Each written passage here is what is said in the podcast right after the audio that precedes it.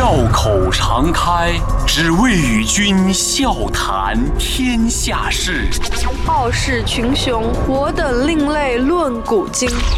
江山炫美，风流人物尽在其中。湖河西江，百川流水总向东。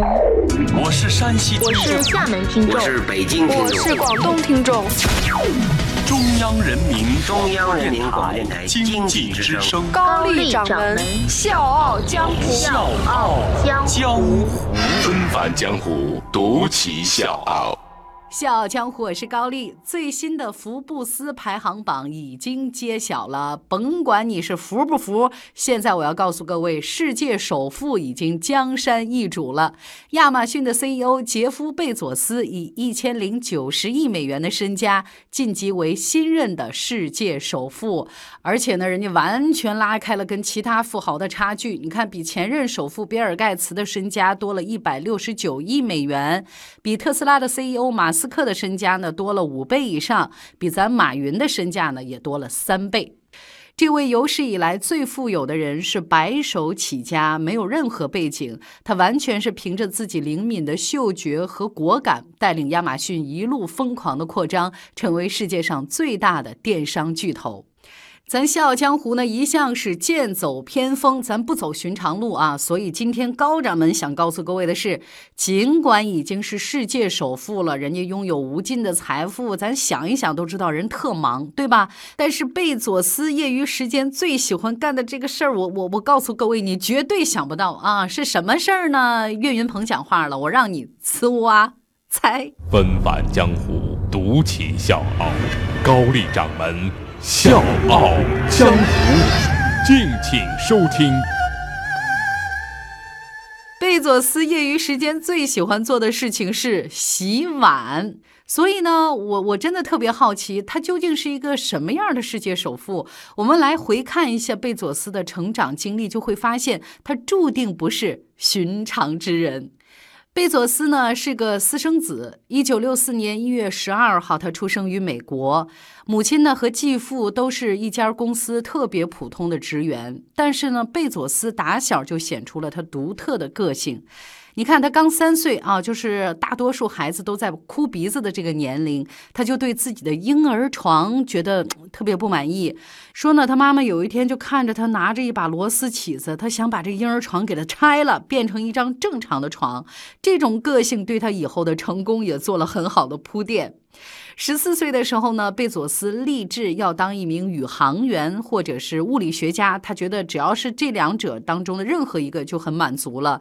所以家里的车库呢，到处都是他做的实验，有真空吸尘器做成的水翼船，还有雨伞加工出来的太阳能灶具。十六岁的时候，他就能自己安装风车来用胡焊机了。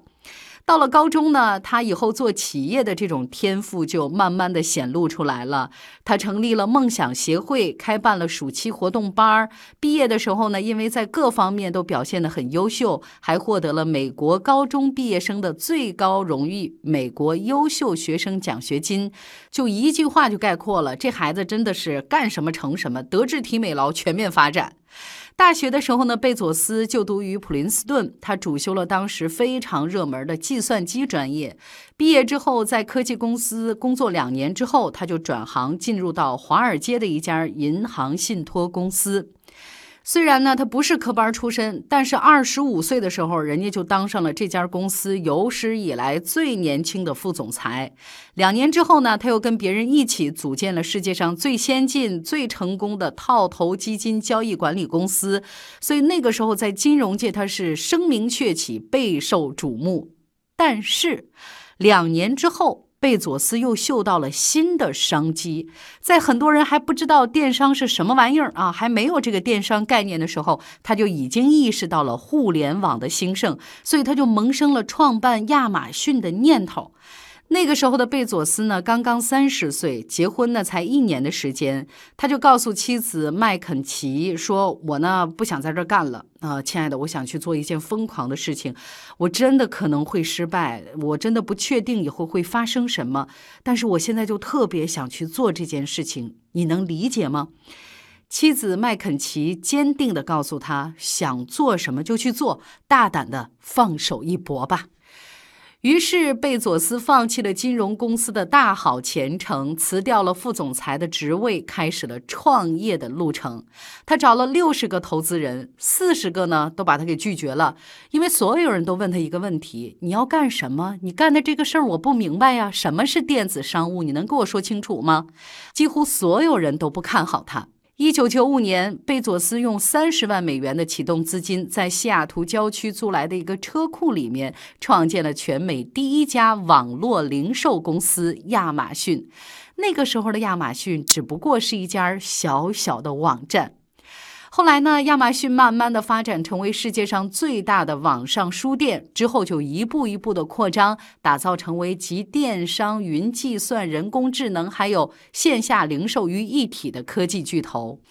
所以五年之后，当很多人还是不知道电子商务是什么的时候呢，人家亚马逊的市值已经达到了两百一十亿美元，是以惊人的成长速度创造了一个网络神话。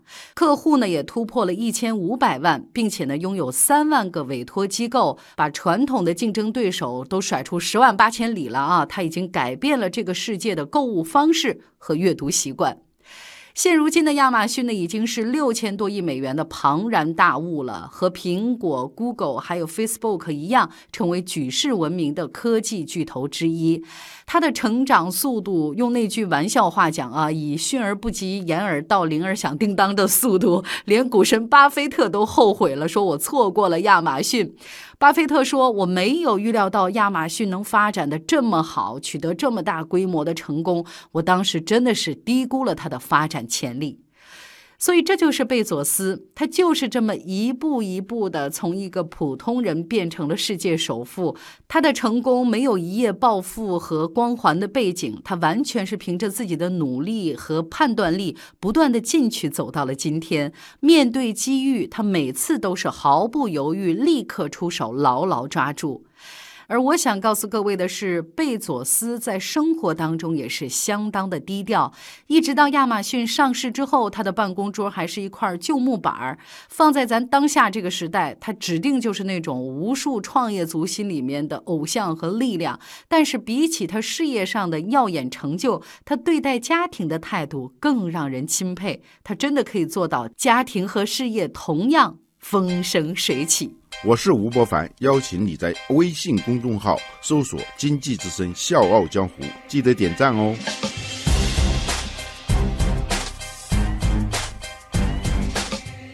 贝佐斯把他这种高情商同样用到了企业管理上，所以你会发现他的企业当中有很多别的企业可望不可及的管理文化。那是什么呢？且听下回分解。小江湖，我是高丽，明天见。